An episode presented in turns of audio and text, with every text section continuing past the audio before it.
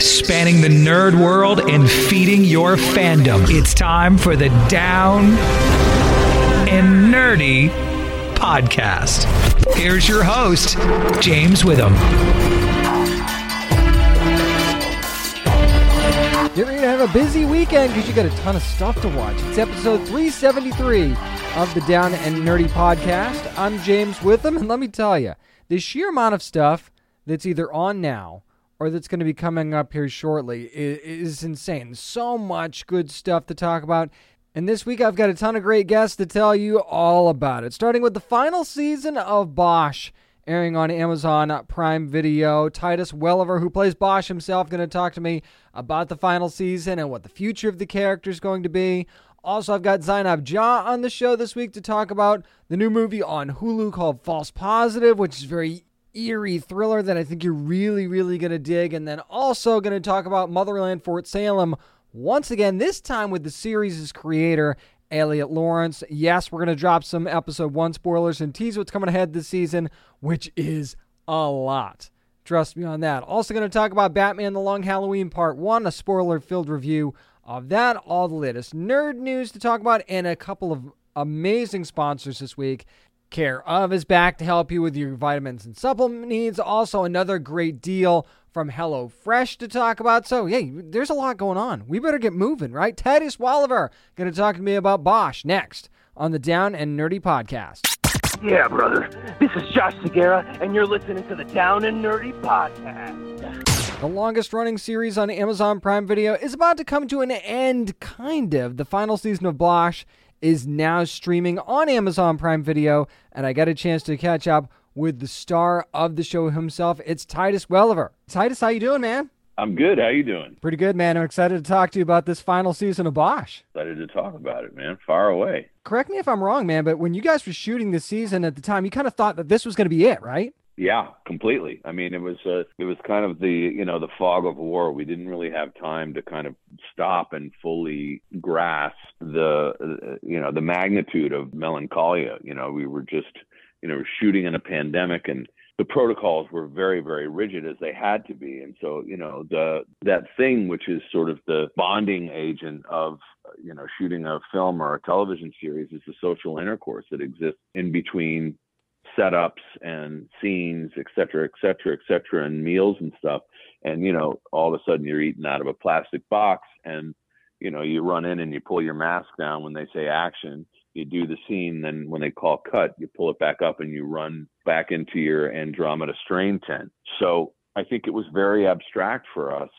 We were so focused on being safe, getting the work done and doing it well I would say, you know, Jamie, Jamie Hector and I would kind of laugh and say, "Did you notice that we're acting really fast?" And there was a quality of that. There was a quality of like, Jesus Christ, we've got to just let's just say it fast and get it done. We were we were anxious, despite the fact that Amazon had literally created a a bubble for us that was completely safe.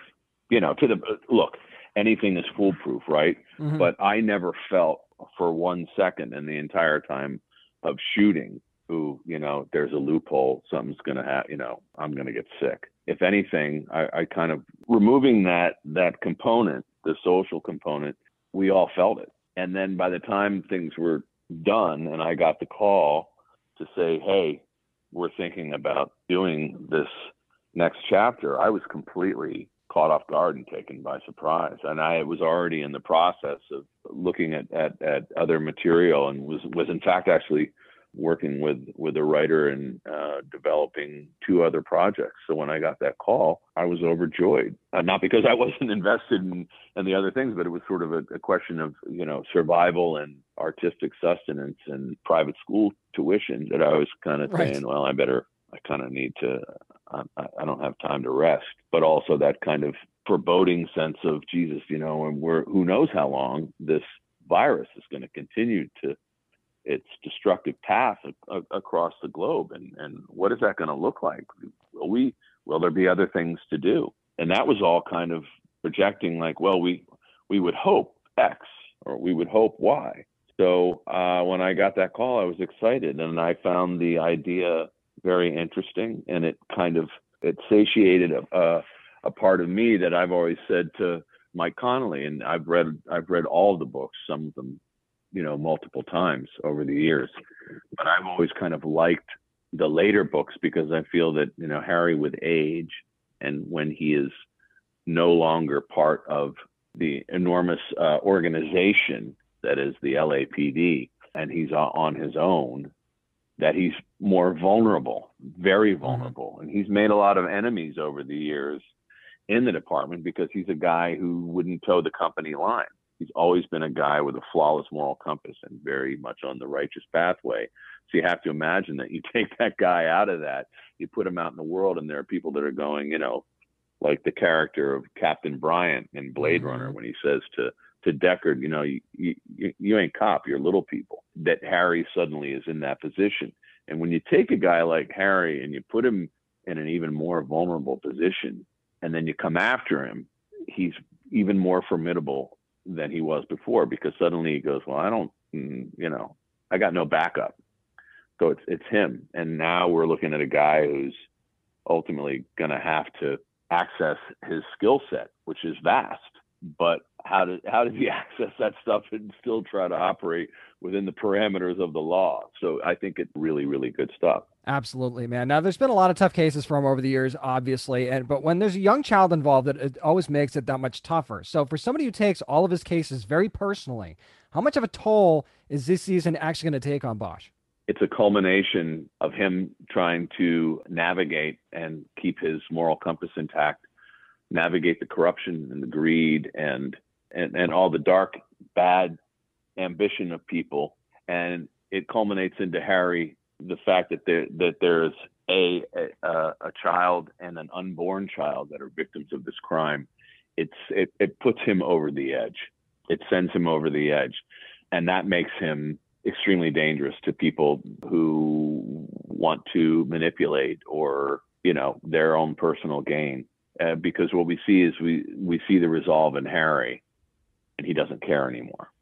He doesn't care who gets hurt, meaning politically. The implications of these people that are manipulating and sweeping things or, you know, deflecting or distracting. He's never really cared to begin with. He's always taken his licks, but I think what we see it on a much higher level and that uh, and even the the higher ups and the and the puppet masters in this scenario realize that they've poked the bear and and they are trying to head him off at the pass and in more ways than one. And as you know because you've seen seen the season it gets pretty crazy. No doubt about that. Speaking of poking the bear though we see we actually saw this in the trailer so this isn't a spoiler. It looks like maddie is actually going to become a target at some point. So obviously that's going to make things very personal. So i want you to talk though about how special that bond is between harry and his daughter and what it's going to be what would it be like for him if something actually happened to her? That became an active choice by the writers and the producers is that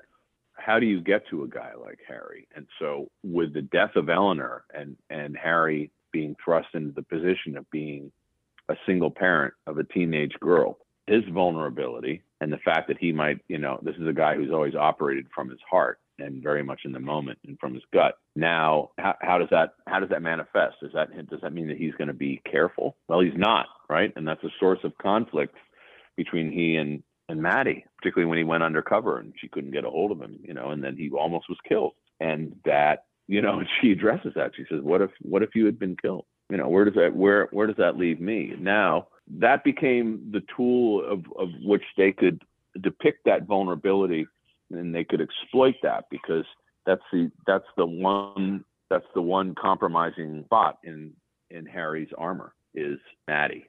So if somebody's going to go after Harry, that's a one-on-one thing, and they better be good at it mm-hmm. because he's not just a cop. I mean, he's formidable. You know, he has this completely separate life as a special forces operator, which makes him profoundly formidable for bad guys. And they don't have that knowledge. And we saw what happened when guys came to kill Harry in his house.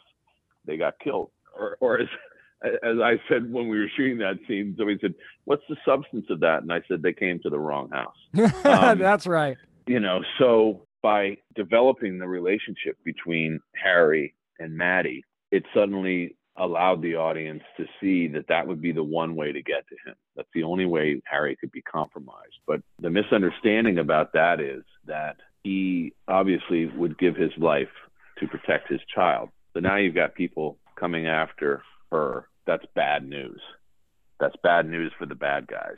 No doubt about potentially that. Very, very bad news for them as well because it's not you're not dealing with a novice you know if somebody's going to send someone to deal with him they're going to send a highline pro they're not going to have boo boo the fool from down the street give him you know twenty five hundred dollars and a thirty eight special and say go kill this guy it's not going to happen that way Absolutely not. But speak, I want to take you back to last season for just a second because based on what happened last season, obviously Edgar will have a lot on his mind heading into this season. So, how much could what happened there actually put a strain on his relationship with Harry? Well, that's where we find them. Uh, you know, Edgar is really wrestling with his own morality and the fiber of his inner being. His moral compass has been somehow magnetized, and Harry is aware of that. And so he, as he sees J. Edgar wrestling with this and being tortured by it, he gives him lots of room,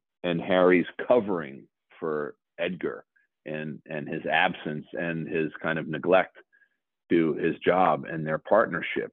But then when it becomes too much and Edgar's sort of being self-absorbed, understandably so, when it compromises the integrity of people's safety is when Harry really kind of unravels. And there's the, that's the kind of that's the beauty and the dynamic of that relationship because they've been through it together Harry's been down that road, but Harry is a more internalized, tends not to to demonstrate those feelings or that, and has tried to kind of mentor and and help facilitate some sense of Edgar regaining his center, but he can't. And now it affects people's safety, and that's where it, it becomes it, it strains their relationship. But I have to always imagine that beneath that, while they're two very very different people. There's a there is a depth of brotherhood and and and they have a genuine affection for each other. But there's that and then there's the reality of mistakes get made people get hurt or killed Absolutely. Really quick, really quickly, Titus, before I let you go, obviously, when we're going into any final season of any series, fans want that wow factor. Fans want a little bit of a sense of closure. So, as somebody who's been with Harry for seven seasons now, you're obviously a fan as well. So, without spoiling anything, how happy do you think fans will be when they see what they're about to see? Because were you happy when you were when when things all ended? Well, it was. It, it's you know that's a double edged sword. I what I think I think, and it was not necessarily uh, by design. There's not closure because, you know, as Harry Bosch always says, closure is a myth. I think there's some sense of resolution at the end of the season, but there is as well a tease. There is a string and a pathway for the audience to Harry's future. And I think that is really exciting. That's one of those moments that I refer to in a film or a book or even a piece of music as a perfect smile. There's a perfect smile that that occurs, and I look I, I look forward to people experiencing that because I experienced it when I read it on the page. I had an you know, involuntary Cheshire cat grin on my face, and I thought, oh, you know, that's a that's a really beautiful beautiful gift and gesture for the people who have so have been so uh, loyal and supportive of our show, and also the people who uh, you know who've dedicated to reading all of Mike's wonderful books. No doubt about that. So get your grins ready, Bosch fans. Season seven begins on Amazon Prime Video on June the 25th. Titus Welliver, thank you so much for joining me, man. Thank you for having me. It was a great pleasure. Let me tell you, such good storytelling in this final season of Bosch and some good twists and turns, a lot of very, very high emotions in this season as well. I mean, that's typical if you're a Bosch fan, you know that anyway, but this season especially. There is just so much raw emotion going on and so many characters dealing with some big, big issues. And in its final season, maybe one of the best seasons of the show to date, and that is saying a lot. So make sure you're watching Bosch, the final season, streaming right now on Amazon Prime Video. Again, thanks to Titus Welliver for joining me this week. Up next, going to talk to the creator of Motherland Fort Salem, the freeform series. Eliot Laurence joins me next on the Down and Nerdy Podcast. Hi, I'm Melanie Scrofano. I play Wynonna Earp, and you're listening to the Down and Nerdy Podcast. You saw the season two premiere of Motherland Fort Salem on Freeform. You know that the show wasted no time in kicking things into high gear with so many incredible things going on. So, with episode two on the horizon, I wanted to catch up with series creator Eliot Laurence to kind of tease ahead about what's to come and talk about some of the stuff that happened in episode one. So, episode one spoilers ahead in my conversation with Freeform's Motherland Fort Salem series creator, Eliot Laurence. So, Eliot, after seeing this second season premiere, it's clear the scope of the season is going to be much larger. At least I think it is. Do you feel like all the character building that you did in season one kind of allows you to really hit the ground running in season two and open things up? I do. I think we we leave season one in an incredibly dynamic place, and and our amazing network, who makes a home for this show, was like, "How are you going to keep that up? Because we kind of need to." And it really delivers in that sense. And and the nice thing about this season is that everybody's emotional story is very tied into the big plot stories too, so it doesn't feel like tacked on. It's very kind of integrated and intricate, like we do so I can't wait for people to see it. Yeah, there's and there's a lot already that's happened this season. As a matter of fact, we saw at the end of last season the sacrifice that Tally made for Alder, and and even after again, spoiler alert if you haven't seen the first episode, even after that was reversed, there still seems to be a real connection there. So how much is that really going to change things for Tally going forward this season? It's huge. You're right to pick up on it, and I'm glad you did. You know, this connection to Alder through the Biddy Ship network, which we actually get to see in episode one, which was so cool, is a very, very deep connection. You know, it's kind of like familial, it's almost erotic, it's psychological. It's not something that's as easily as snipped as it seems when Isadora does it. And so, what's going to happen is that Tally has access to Alder's memories and if you remember in episode 110, Alder and Tally had this conversation where Alder was very clear about, you know, I'm a general and I've had to make terrible decisions my entire career. I stand by every decision I've ever made. Through this connection, we're going to explore the question maybe not everyone, maybe there was one that kind of got away and it's you know that this slips into tally is, is alarming to alder because this is something she wanted to keep contained but that's not how ptsd works and so yeah that's right. And I love that we're diving into that too as well. I can't wait to see where that's going to be going in future episodes. One thing that I really loved, Eliot, about the season two premiere was that conversation that Scylla had with Willa, and they're kind of going over, okay, what was the spree responsible for? What, what were they not responsible for? And it seems like they want to kind of get down to the bottom of things too. But at the same time, I feel like we still can't really trust Willa. So how much can we trust her? And do you think that this is allowing Scylla to kind of see both sides of things a little bit more? It is, and I think I think they're both on the same journey in terms of maybe re-examining what does it mean to be a member of the spree we also learned pretty early in the season that the spree is not some sort of perfect monolithic structure. It's individual cells, and there's a lot of sort of dissension even within the spree. And so what we'll see, and it's kind of the big story of the spree, is is is the spree re-examining their priorities. We're going to see the army do the same thing, and and how could they not? even though there are enemies, right? How could they not readdress things in the face of an enemy that is even worse than the spree could ever be? you know, the Camarilla. So.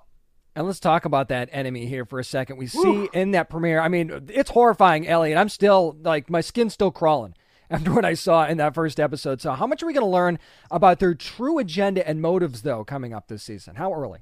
We're going to learn a lot, and and the the great thing about this season is we're going to put a face on the Camarilla, which is pretty exciting. We don't get to know this terrible man until a little later in the season, but he's incredible, the actor, and we're just so thrilled with how it all came out because yeah we're going to start to see how they work not only that how far they've infiltrated you know this is a, a, a, the definition of a genocidal hate group you know but sort of supercharged and they're behind a lot of things in history and in the present day and so it's going to be a season about examining how deep they've gotten Talking to Eliot Laurence, who, of course, is the creator of Motherland Fort Salem from Freeform. Now, Eliot, I feel like there's going to be some questioning of General Alder here after, especially after what happened in the finale, and maybe we saw a little bit of that in the in the premiere as well. Can you kind could you can we see some friction building into the ranks? I mean, we know that Anacostia is a little a little weary now. Could we see that kind of build a little bit more? You're right, man. Alder is being questioned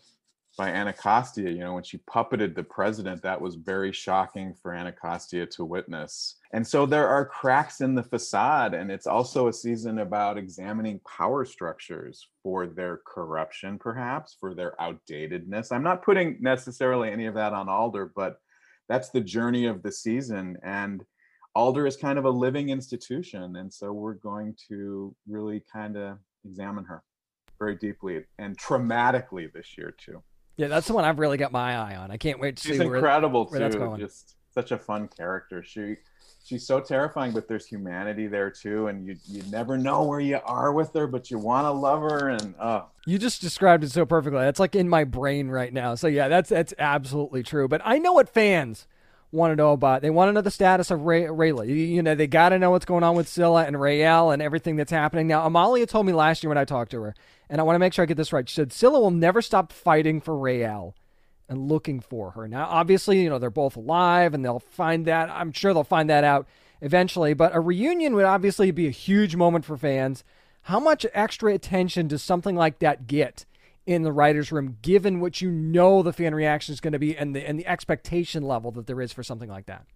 Well, luckily, we as the writers of the show are as excited about that romance as our fans. So we feel like we're in lockstep with them. And I think, you know, Raelle and Scylla are these celestial bodies. And as writers, it's about getting them close enough in each other's orbit to cross again, both physically and ideologically, and in terms of the history and the sense of betrayal that is part of, of what they feel towards each other. But they also love each other and they're no, by no means over.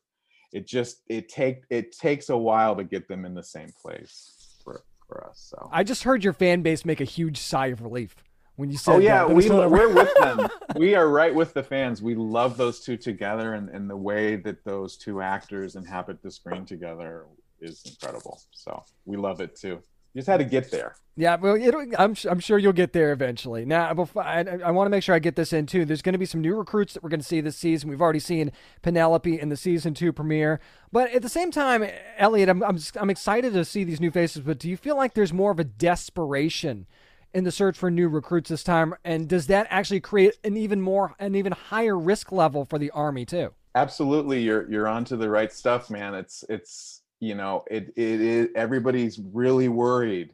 And in episode one which we can talk about a little bit we we have this young witch who kind of outs herself in public un, without intending to and she happens to be the daughter of a very powerful person. So this question of finding the new witches becomes desperate and even at war college you're going to start to see some guys which is unusual right? You know you're not used to seeing a lot of guys in training and there are some wonderful male characters who are part of the group this year and they're there because really it's all hands on deck you know? The the deep sort of knowledge is that the big war is coming and so we got to find everybody especially these new witches because they're also very vulnerable vulnerable to attack from the camarilla. So it's quite urgent right away to find them And it's urgent that you guys are watching it live every Tuesday at 10 o'clock Eastern Time at Motherland, Fort Salem. You can also watch it again, by the way, next day on Hulu. So you should be watching it twice, really, and see what this guy's cooking up for this season and his writers as well. Eliot Laurence, thank you so much for joining thank me you this week. sir appreciate it That should definitely get Ryla fans fired up, right? So you know something's coming, you just don't know what it is. And and that's just that's par for the course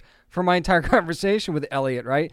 There's so many things that we know are coming, whether it's about the Camarilla, whether it's about Alder's past. There are so many different things to look forward to in this season of Motherland Fort Salem. It's appointment viewing every Tuesday at 10 o'clock Eastern Time on Freeform. Watch it again just in case you missed anything on Hulu the next day because I think this is going to be an even bigger and even badder season of Motherland Fort Salem. This week, the Down and Nerdy podcast once again brought to you by Care of, a quick and easy way to take the vitamins and supplements you already want to take anyway. But here's the thing, especially for me, I didn't know necessarily what I might need, what I might be lacking. That's why Care of has this quick online quiz that you can take. It's less than five minutes to take. They ask you some very simple questions.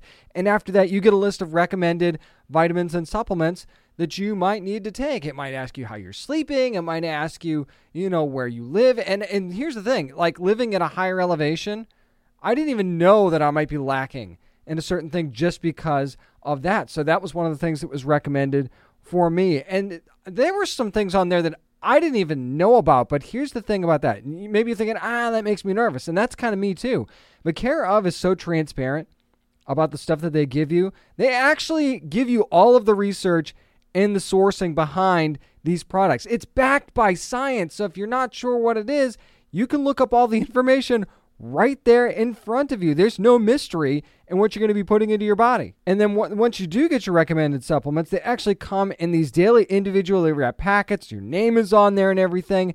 And it's just easy to get in a routine when it's right there in a daily pack for you. It's hard to forget something when you're just pulling out a packet every day. And again, your name's right there in the package. So this is personal to you and your unique health needs and stuff that's going to help you and remember, these are recommendations. Even if there's something on there that you're not sure about, you're like, ah, I don't know that I want to take that yet. What you get's up to you. You can adjust your packs at any time. And let me make it a little bit easier on you too. For 50% off your first care of order, go to takecareof.com and enter code NERDY50. That's takecareof.com, code N E R D Y 50. You'll get 50% off your first order. You want to try to be healthier. You want something that's good for you. You want something that has clean ingredients. That is what Care of is all about. So get in a routine and help take care of yourself with Care of. Again, thanks to Eliot Laurence for joining me this week to talk about Motherland, Fort Salem. Up next, yes, another amazing guest, Zainab Jah, will talk to me about her role on Hulu's False Positive. Up next on the Down and Nerdy podcast. Hi, this is Clarissa Thibeaux from Marvel's Runaways, and you're listening to the Down and Dirty podcast.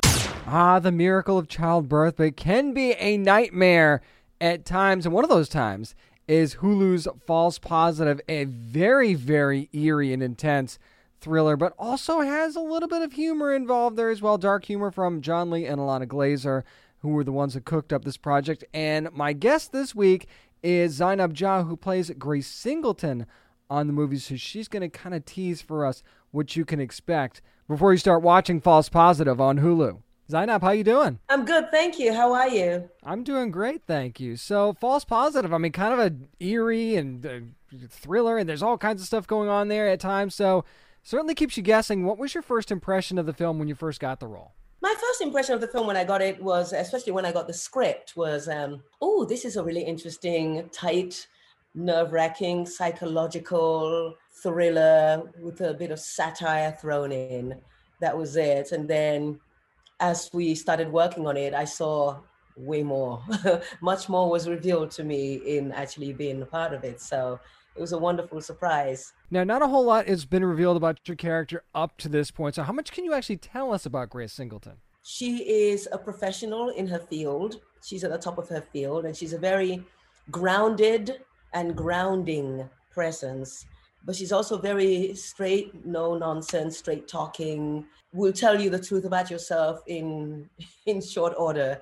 And so she's very, very direct and down and straight to the point. No doubt about that. Wait till you guys see it. That is a very apt description for sure. now, obviously, Lucy's going through a lot. We know that just from reading the synopsis. So, how much can you tell us about how Grace feels about Lucy and vice versa, actually? I think Lucy, by the time she gets to Grace, she's at a place of desperation and she's finally listening to a woman's intuition and saying, I need to speak to another woman who will understand what I'm speaking of and what I'm going through. And Grace, I feel, sees um, Lucy as someone who is maybe a little bit sheltered, a little coddled, and, um, you know, is used to wanting something and getting what she wants. And if, if she's not getting it, she, she's really thrown and she's just you know, it's, it's almost there's a certain entitlement to like, uh, well, this is what I want. Why can't I have it? You can give it to me. I know I've heard of, you know, people in your field who can do this. So, you know, so I think Grace sees her as someone who needs to um, trust her intuition a little bit more, but also be specific what you want. Be careful what you wish for, basically. Interesting, interesting. Mm-hmm. So my wife and I actually struggled with our own infertility issues uh, years ago before we were blessed with our wonderful family.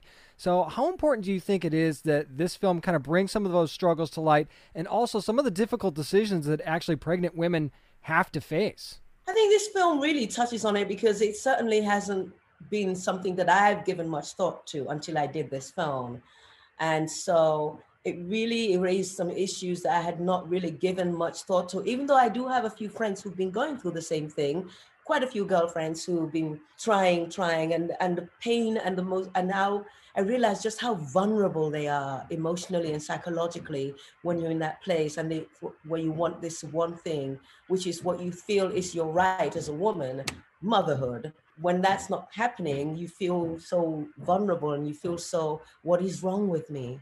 You know i'm supposed to, all my plumbing all my wiring says this is what i'm supposed to do. And so it's um it really puts it set front and center of you know the trauma and the turmoil that women go through when they're trying to achieve motherhood. I myself have not gone through that. I, I do not feel the need yet. And so you know i didn't really understand uh, empathize until i did this film and i thought oh wow there's nothing a woman wouldn't do to fulfill that side of what makes her a woman. Yeah, no doubt about that for sure. So I think you know, taking a little bit of a different different direction here. How do you think Grace would feel about Doctor Hindle just based on reputation alone? I think Grace would give him some major side eye. That's what I. I love that you're actually giving us the side eye. The side eye would be epic and legendary, darling. I'd be like, hmm, mm, I don't know about you. Okay carry on. I'll take on my grandmother's persona where it's just mm-hmm, mm-hmm, mm-hmm. Carry on. but he's really that. good. He's the top. He's at the top of his profession. So of course, we all look at people who are there. You just think, well, what did you do to get there? How did you get there? Are you really that good? Are you really that good? Is it all hype? Mm-hmm. I like it. I like it. Now, you mentioned before. I mentioned before how the film kind of really keeps you guessing, and you actually mentioned that as well. How do you think that this film actually deals with the idea? Of perception versus reality because I, I feel like that's big here. Oh, it hand- handles it exceptionally well, you know, because in, in almost every case of every character in this film, there, there's what people say about them and what they say about themselves. There's what people think of them and what they think of themselves. It's all about perspective. What Lucy thinks of Grace is not necessarily who Grace is you know we're superimposing our imp- uh, impressions or on someone. We're making we're coming to you know conclusions about someone that you may not really know. You know that's it, it, and you see that a lot throughout this film the, the film itself is very much like that you know. I guarantee you when you see the film and next time you're going to see things you didn't see before. You're going to think huh i thought this was oh that's not what i thought it was in the beginning. So i love that about you know keeps you guessing. It's like a rubik's cube you know no doubt about it, and stuff makes a lot more sense once you see it. Once you see it through to the end, too. That, yes. that that's just another thing I'll throw in there. So, given that both Ilana Glazer and John Lee have kind of more of a comedy background, were you surprised at how different this film was from their previous work? But do you also feel like that helped them find moments of humor that otherwise you wouldn't find in movies like this? Absolutely, absolutely. I was pleasantly surprised because you know, like I said, we know Ilana specifically as a as a comedic performer. And so it was wonderful to see that dramatic side of her and she how focused she was and how powerful it was, you know, because we're expecting the laughs to come thick and fast and it doesn't because it's like it's a completely different thing but but it's still not one of those like seriously tight and dark and gloomy and you know there's still moments of levity and, and humor which is great which actually grounds grounded in reality further so it's a wonderful you see it's a wonderful dichotomy that you see between them I feel like you get a lot more of that mix in a theater setting, and you have a theater background as well. Do you feel like any of your work in the theater actually helped prepare you for this role?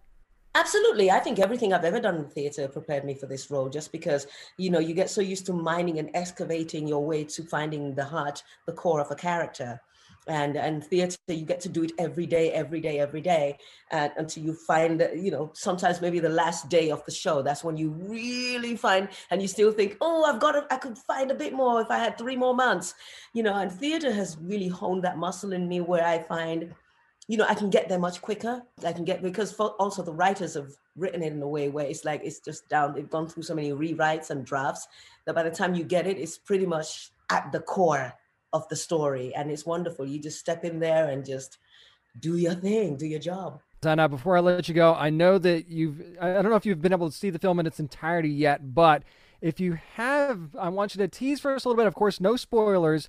I mean, for anybody who's going to be watching this on June the 25th, how wild was that ending? It was pretty wild. Even I was taken aback when I saw that. I literally fell off my seat. Off, I nearly because you know I'd forgotten about it, and then I saw it. and I went, oh, oh, oh, oh, oh. Wait a minute. I have a swivel chair in my office, so I had to spin around for a few times. Go, Oh, the worst kind of chair to be watching this movie. Yes, you react, you spin. You're like, oh my god. Yes, it was wonderful. It was so much fun. You guys are going to see it for yourselves. False Positive coming to Hulu on June the 25th. And wait to see Grace Singleton, the soothing Grace Singleton. And Zainab Jah. Thank you so much for joining me. Appreciate it. You're welcome. Let me tell you, you're going to be turned around in so many different directions when you're watching False Positive on Hulu. There's stuff that's going to just make your eyes pop out. There's stuff that might make you laugh even if you don't want to laugh. It's it's just a very very clever way that this thing is crafted and wonderfully acted by Zainab and so many great stars that are in this movie. So make sure you're watching False Positive on Hulu streaming right now. This week, the Down and Nerdy podcast is brought to you by HelloFresh. And you've heard me talk about these amazingly delicious, fresh, and pre measured meals and ingredients that makes recipes simple. Basically, just cuts out the stress of meal planning, is what it really does. And you don't have to go to the grocery store as much. You can actually cook and enjoy cooking dinner and get it on the table in 30 minutes or less. And I mean, the, the variety is crazy. There's all kinds of different options, all three meals a day, plus there's snacks and special treats. I'm still thinking about those San Antonio burrito bowls that I had from HelloFresh. My mouth waters every time I think about that. So, again, if those are ever an option for you, make sure you're getting those. And you know that I'm also partnered with Green Chef too, and HelloFresh owns Green Chef, and it's a great way to go back and forth between the two. I really, really love the different recipe options and the different ingredients that, they use, but it's all good stuff, no matter which one you choose or both. I mean, I'd recommend both, but you can choose one or the other as well because HelloFresh got high quality, fresh ingredients that are sourced directly from growers and delivered from the farm to your front door. It's less than a week and it's contact free too, by the way. Here's what I want you to do. I want you to go to HelloFresh.com slash nerdy14 and use code nerdy14 for up to 14 free meals plus shipping. 14 free meals. That's crazy. Go to HelloFresh.com slash N-E-R-D-Y-1-4 and use code N-E-R-D-Y-1-4 to get up to 14 free meals. And I'm going to tell you, you're going to remember why you used to enjoy making dinner, why the whole family is going to be happy when it's all said and done, because it's delicious and you know that it's good for you too. You work hard, you're busy. Let's take the stress out of one thing in your day, and that's making dinner with HelloFresh. Again, thanks to Zainab Jah for joining me this week to talk about False Positive, which is now streaming on Hulu. Up next, going to be talking about Batman The Long Halloween Part 1. I'll give you my spoiler filled review of the animated film up next on the Down and Nerdy podcast. This is Julie Nathanson from Far Cry 5, and you're listening to the Down and Nerdy podcast. Grab the bags of candy and get the costumes out of storage. It's time for my spoiler filled review of Batman The Long Halloween Part 1, which is now available on digital HD and Blu ray as well. And here's the thing, and again, spoilers from here on out, but I want to say this right now. This movie is wonderfully simple in a way, and I'm going to explain that because what I mean by that is this is, at its core, a detective story. This is a whodunit story, basically. And by the way, this is Batman not just realizing that he needs to be a detective, but becoming a detective as well. This is him realizing it's not just going out on the street and punching people. This is also about, hey, I need to actually solve these cases to help people. I need to collect the evidence and analyze things. So this isn't Batman when he's already polished and he has all of these things figured out. No, no, no. This is a ground floor of him being and becoming a detective. You've also got a young Harvey Dent. You've also got a younger commissioner, well, captain in this particular movie, Captain James Gordon as well. I mean, hey, Barbara is still a little kid in this movie, as a matter of fact.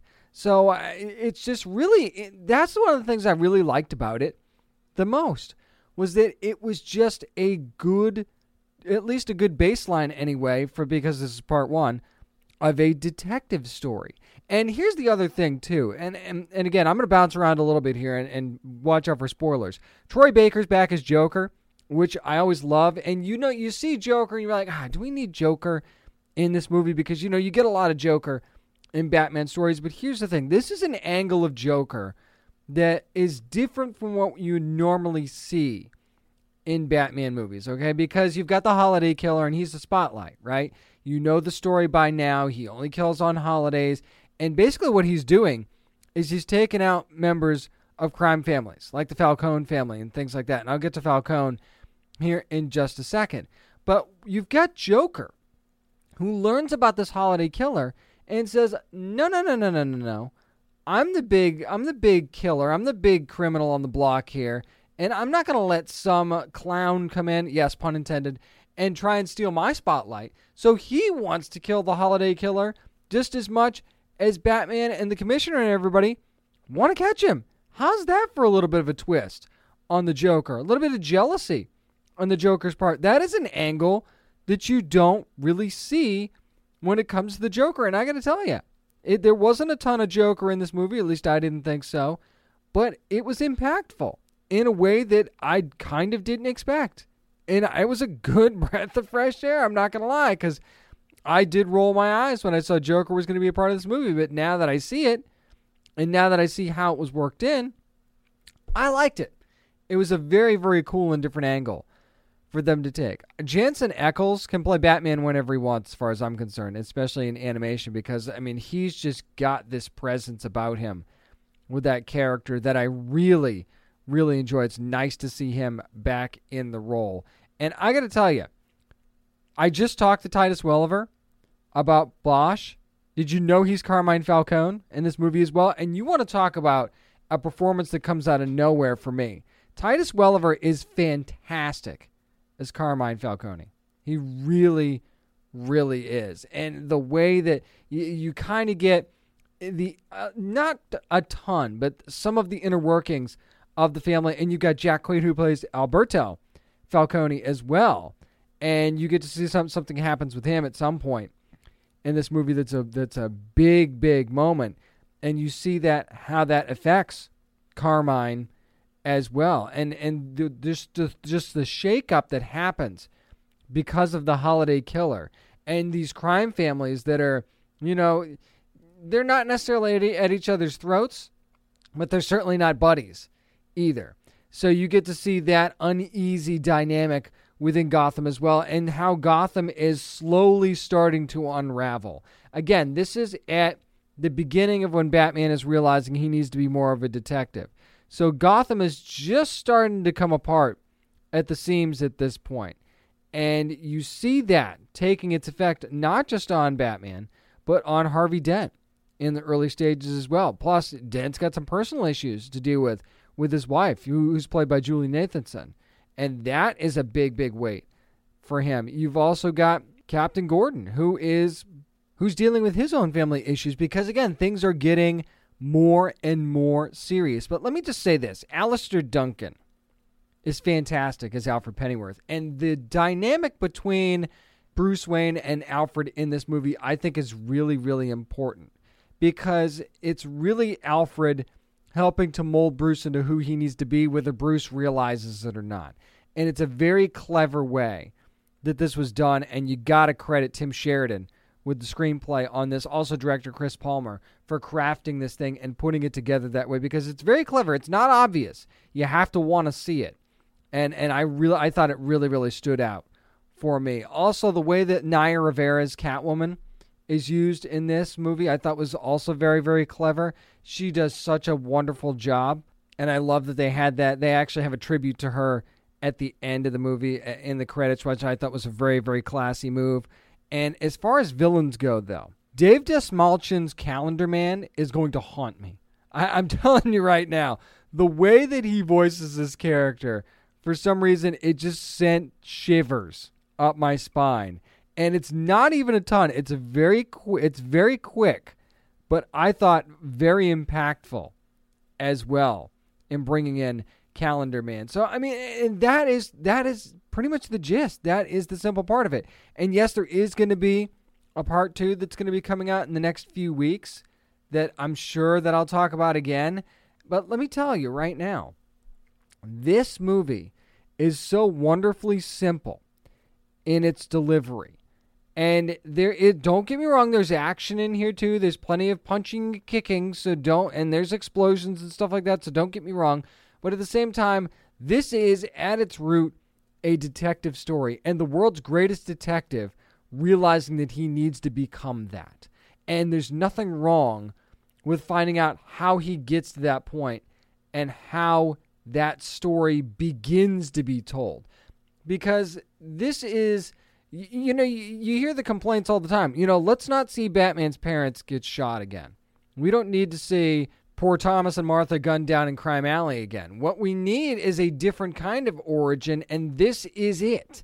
We've already got Bruce Wayne as Batman. Now here's his next origin, realizing that he can't just bring justice to the streets by beating up bad guys.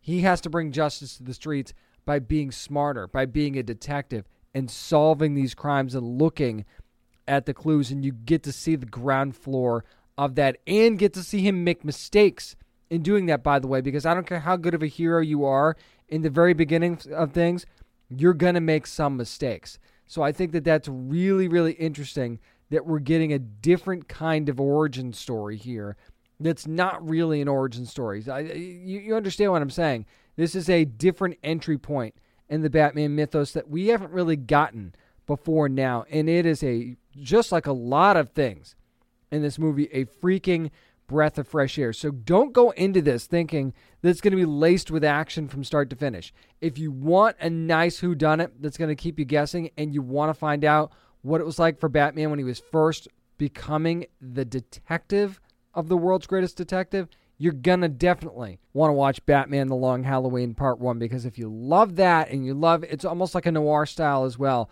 I think you're really, really gonna love this. That's gonna do it for my spoiler-filled review of Batman: The Long Halloween Part One. Up next, we're gonna dive right into the biggest nerd news of the week. I'm James Witham, and this is the Down and Nerdy Podcast.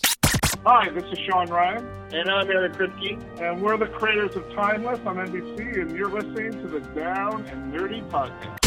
Prove that nostalgia can be a beast. It's time for nerd news. And yes, the Transformers live action movies have sort of steadily gone downhill over the years, I think is a nice way to put it. But could they be trying to right the ship with a little bit of nostalgia, like I said? So during a virtual event to kick off the production of the new live action Transformers movie, it was revealed that they are going to be diving into the Beast Wars story with Transformers Rise of the Beast. That's going to be the name of the new live action movie. Now it's going to be set in the mid 90s.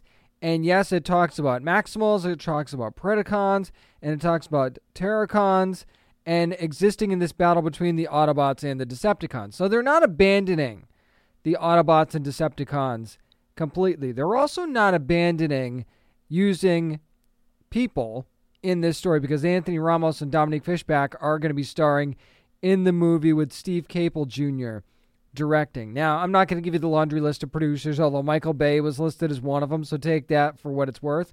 But I will say this I've said many times in the past that Transformers needs to abandon the human element of their stories in live action and just focus on the Transformers themselves. And I will say that Netflix has done a beautiful job with this with War for Cybertron in the in this trilogy they've done a fantastic job telling the story and not having to worry about or rely on a human presence. I think that that's just worked out really really well. But maybe it's because that's been something that I've been clamoring for and now that I finally got it, I, have I've vaulted it up. Although I do think it's a damn good story, so I I don't know that I'm necessarily doing that. But that's one of my worries here is that we're still doing the human element thing. And I guess you, you maybe you have to if you're going to dive into Beast Wars, right?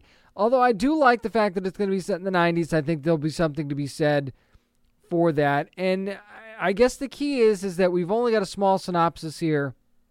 Where are we going to be at in this story at this point? I think that that's going to be a real key to what goes on here and how is this going to look? Because if you remember for the for its time, the Beast Wars series was ahead of its time But if you look back on it now, it's like, yeesh. Not, and I'm not saying it wasn't good, and it still isn't. But visually, you're like, okay, this, you know, this doesn't look as good as you would like it to. And you understand, given again, given the times. But how do you age that up and make it look really good in a live action setting? I think that that's going to be really, really key to how this movie is going to go. Because again, it's a Transformers movie. If it looks amazing and the action sequences are amazing, the story's going to take a little bit of a backseat anyway. I still think you have to have a good story, but I don't think you have to have a great story as long as it looks good. So that is going to be a very important component of this. And and again, don't try too hard to be funny. That's my that's my other thing. If I were to say another thing, I would say don't try too hard to be funny. And I think that that's another thing I'm worried about when you go into the whole Beast Wars mythology. Although we're talking about rise of the beasts here, so we're it's almost like an origin story, ground floor type of thing. So finding out how they came to be in this particular setting might be pretty interesting as well. So we'll have to see where this goes. It'll be released sooner than you think, actually, June 24th, 2022, from Paramount Pictures and Skydance with Hasbro and New Republic Pictures. Here's a couple of new trailers that came out this week that were really, really exciting. And the one that got me the most excited was The Harder They Fall from Netflix, which is going to be coming sometime this year, no particular release date. And this is basically a modern day, well, I say modern day. It, it's it's a western is what it is. And it's got an amazing cast. It's actually called in the synopsis it's called a new school western. You've got Jonathan Majors, is in this thing. Idris Elba, Zazie Beetz. You've also got R.J. Cyler. You've got Lakeith Stanfield. The great Regina King is a part of this thing. And if the, the trailer is just the action and the fun in this thing is nonstop. And Regina King is as fierce as she's ever been. Idris Elba just has that presence about him, and he, he's going to play the bad guy in this particular sense. And Jonathan Majors playing the good guy that's trying to hunt him down. Well, well, they're outlaws anyway, regardless. But in each outlaw has their own faction. So that's really cool as well. So they've each got their own faction. And just the way that you see the action come together in this trailer, and the way you see the swagger of these characters, right? And then you hit the soundtrack on this thing as well. By the way, Jay Z is one of the producers on this thing. So you know the soundtrack is going to be killer just based on that alone. And Jeymes Samuel is going to be doing the directing for this thing too. So, I mean, this cast top to bottom, it, looks absolutely incredible to me. And I didn't even know this movie existed until this trailer came out. And I'm glad that I saw this today because, I mean, it just blew me away when I saw it for the first time. I'm a sucker for a good Western anyway, and this seems like it is a Western with more of a modern feel to it. And I say modern not in the sense that, you know, they've they've got guns and horses, but cell phones too. No, no, no, no, no, no. It just has that it has that feel of using modern type vibes and storytelling. I guess is the best possible way I could put it. I don't care how you put it. Watch this thing when it comes out later this year because it's going to get a limited theatrical release and on Netflix as well. I can't wait for this thing. Another one that might have flew under the radar that you didn't really know about or haven't seen yet is a movie called Settlers from IFC Film. It's going to be coming out on July the 23rd, limited release theaters and on demand as well. Now, Brooklyn Prince is in this thing. Of course, she was just on the show talking about Home Before Dark. You've also got Sofia Boutella from The Mummy and, and Atomic Blonde and a couple of other movies. She's going to be in this thing. Jonny Lee Miller going to be in this as well. And basically, it's a remote Martian frontier settle- settlement, and it's refugee family from Earth. They were looking for a better life somewhere else, and now some strangers are showing up on their land and trying to run them off of it, basically. And there's this desperation aspect to tr- to this story, and some really weird and creepy things are happening in this trailer, and maybe not everything is as it seems, and maybe they thought they were alone, and they really weren't. But we're not really talking Martians in the sense of little green men here. We're talking about Martians in the sense of basically like real life people, the you know like Earth Earth people, humans. So there's a very frontier aspect to this story, right? Instead of, and I put this when I put the trailer up on downandnerdypodcast.com, it's it's like it's almost like akin to trying to keep somebody from parking your wagon on your plot of land in Oklahoma back in the frontier days. This is a different planet, and it, there's a lot more questions out there to be asked. And I'm really hoping that this gets you know how they got there, why they went there, sort of thing too. And you know, keeping a family kit together. That's also part of the story as well. And kind of, but but I'm I've seen many movies with Sofia Boutella. I wouldn't mess with her. Okay, I just would not mess with her at all. So I feel sorry for whoever's trying to mess with her family. But this is also going to be directed and written by Wyatt Rockefeller. I've just got a good feeling about this from seeing the trailer. So I'm really looking forward to seeing where this one's going to go and see how this is going to shake out. So Settlers is one that I've definitely got my eye on. Here's something that I hesitated to talk about because it it just happened as I'm recording this this show. This has sort of just happened. The dust hasn't really settled on it yet, but I think it's too juicy of a story to not talk about. So I, I will I'll, I'll preface this by saying I'm recording this late on Thursday night when the news is just broken. I'm sure it'll change between now and the and maybe the time that you listen to this. So just bear with me on this because I'm going to give my opinion on this as it stands right now. What we know is that a supernatural prequel series is going to be coming from Jensen Ackles and his wife Danneel. Okay, and the series is going to focus focus on Sam and Dean's parents, John and Mary. Now, here's the interesting part of this whole thing. Rob Thompson going to be involved in this as well. Here's the interesting part of this whole thing.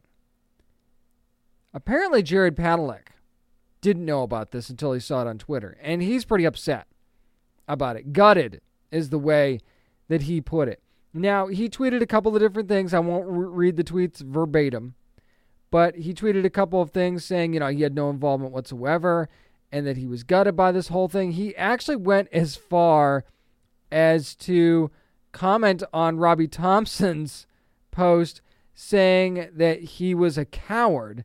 And this seems like a legit angry rant from Jared Padalecki. Now, granted, Jared's moved on. He's he's playing in, in, the Walker reboot series right now, doing a fantastic job. It's going to be a season two on that thing. So you know he's not. It's not like he's doing poorly, and he's lashing out out of like spite or anything. So, but at the same time, do you think he should? If this is all true and it's not some joke, and I don't see how it could be a joke. What's the benefit of this being a joke, right? yeah, you would rile up the fandom. They're riled up anyway. A lot of fans aren't sure that they really want this anyway because, you know, Sam and Dean's parents weren't the best. Let's just put it that way, right? Let's put it out there. So John and Mary weren't weren't awesome, but you know maybe there is a story to be told there. But there's the whole you know should he have been told? Should he not have been told? I mean, after you work with somebody 15 years, you'd think that you'd at least let them know, right? But I don't understand if this is a joke, what's the end game here? This is a project that's very much in development, right? And I know you got you got to generate some some buzz for stuff that's in development too, and that and, you know there's no guarantee that anything's going to get picked up. But at the same time, I don't understand why you do this. Na- you would do this now as a joke to generate buzz. It doesn't really make a whole lot of sense to me that this was a joke. So I, that's why I kind of feel like this is legit. Now, the thing that kind of gives me pause here is that Eric Kripke, creator of Supernatural, seems to not only know about this, have known about this, but he supports it. He actually says in his tweet, I'm going to only read part of this. He said, When Jensen Ackles first told me this story, I loved it. And that the people involved, basically, I'm paraphrasing, are the perfect people to make it. And he actually says the other perfect person is too busy Texas Rangering. And he says, thanks for carrying the torch, yada, yada, yada. So Eric Kripke is very much in support of this. Now, if Eric Kripke, obviously he knew he knew about this in advance. So if Jared wasn't told by anybody, including Kripke, and that's legitimate, you could see why he would be upset. I mean, this was 15 years of his life too, and he's a major part of this, you could understand where he'd be upset. But the other side of that is, well, you know, he's kind of moved on. He clearly wouldn't have time for this anyway. And it's not like he's just going to bail on Walker to do this. So, it, no matter how much in love he is with, with the story and these characters, you're not going to bail on your current project from the same network, by the way, the CW. So, you, you kind of, at the same time, from Jensen Ackles' perspective, is like, look, man, you know, I knew you weren't gonna have time for this, so I just, you know, I'm gonna, I'm gonna go ahead and do it.